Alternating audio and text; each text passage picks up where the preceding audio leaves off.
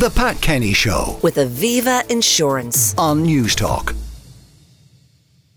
I'm joined by Shane Hannon, co-presenter of Off the Ball AM, the sports breakfast show from Off the Ball, and we are here to talk obsession with celebrity autographs and memorabilia in general. I would have thought that in the modern era of the Insta selfie, the autograph is passe. Do people still collect them? I think it's a I think it's a dying art, Anton. I I, th- I do think it is a dying art. I remember reading a book, um, "Carrying the Fire" by Michael Collins, not the Irish Michael Collins, the Apollo 11 astronaut Michael Collins. And one quote stood out to me. He said, "There's a special place in hell reserved for autograph collectors." And I took that personally because I was like, Jesus, I, I've collected autographs since I was a kid, literally. Funny enough, you're talking about Titanic. One of the autographs, I used to write letters off to celebrities all the time, and I used to have the. I, I could have just photocopied it and signed the bottom, handwritten letters off. There was this uh, website that used to have you pay you pay a subscription and have addresses of celebrities, all sorts, actors, uh, astronauts, sports people, you name it, politicians. Millvina Dean is a woman I was in contact with for about six months. She was the youngest person on board Titanic. So her, she was on board with her older brother, brother Bertram, and her mother and her father. Uh, that set sail from Southampton for a new life in New York.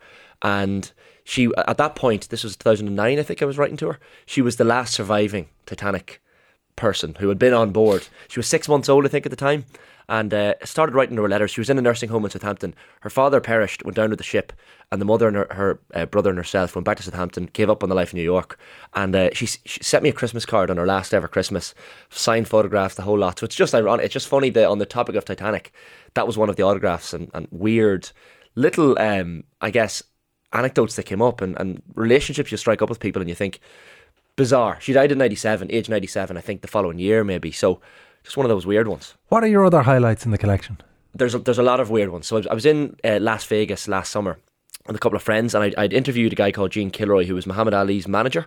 He still lives in Vegas and uh, was very kind uh, kind to take us to his house, show us his collection, gave me a signed Ali boxing glove, which I mean, as a sports nut, is, is one of my absolute uh, massive ones.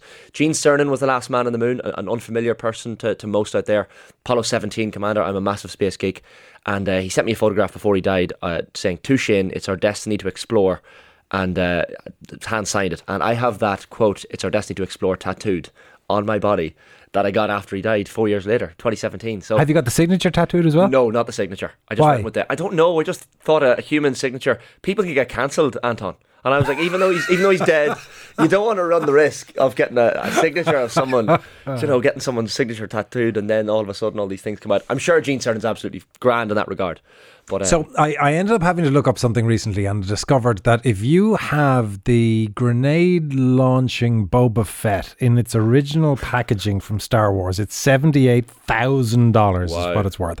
Have you done the maths on your collection? What's worth money in this? There's there are a lot of things worth worth a decent amount of money. Um, like I suppose autographs go up in value. This is the thing. I used to collect and I didn't realize all this. There are pre-printed autographs which are photocopies, secretarials, so a secretary basically wrote them for them. Forgeries, obviously, um, but authentic hand signed signatures. If you can prove prove that they are authentic and hand signed, they can go for a lot of money. Like there are of course like Babe Ruth signed baseballs are are one of them. U.S. presidents are, are definitely another one. There are Abraham Lincoln signatures doing the rounds. Um, you know, there are a lot of there are even John Hancock's people nickname autographs to John Hancock for your signature, and his his signature was so gorgeous on the Declaration of Independ- Independence And so big. It's exactly, huge. massive.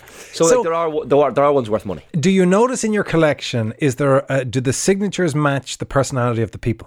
Very much so. I remember in 2008 writing to a man who was uh, the presenter of The Apprentice. His name was Donald Trump. I don't know if you've, you've heard of him.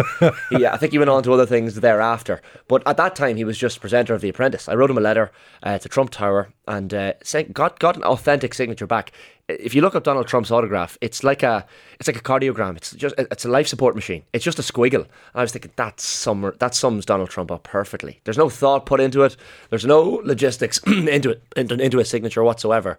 It's just a squiggly line. So funny enough, I have um, I've Pat Kenny's autograph that I got at, a, at an Irish match years ago. Yet to add Anton Savage's to my collection. But um, we can arrange that possibly. Uh, it'll be the highlight. Let's be clear.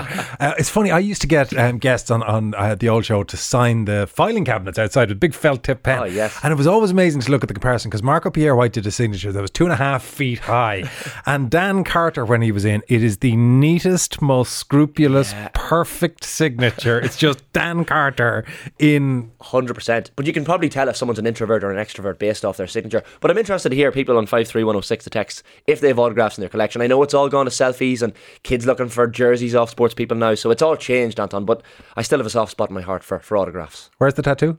It's just on my ribs here. Sore place to get it, by the way, as well.